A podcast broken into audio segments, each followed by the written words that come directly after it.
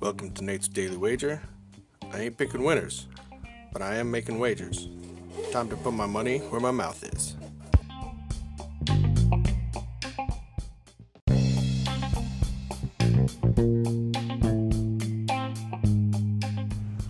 This is Nate's Wager for October 18th, 2021.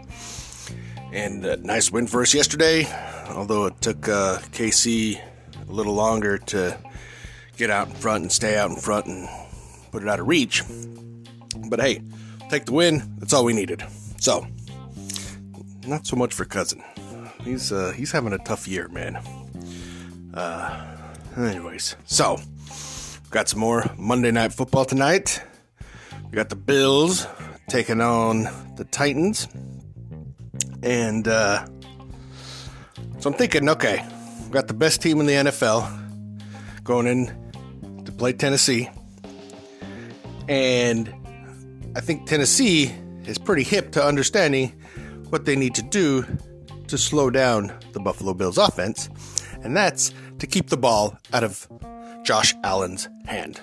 So, I think they're going to do a lot of methodical running, short passes, just keep the ball, ball control type game.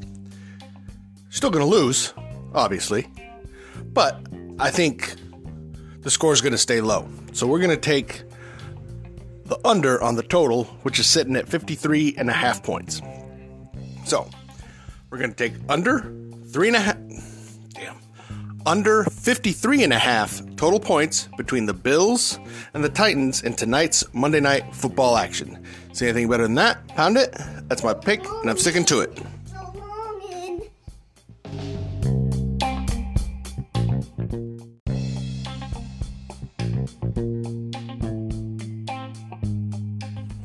Please remember to rate, review, subscribe in your favorite podcast application.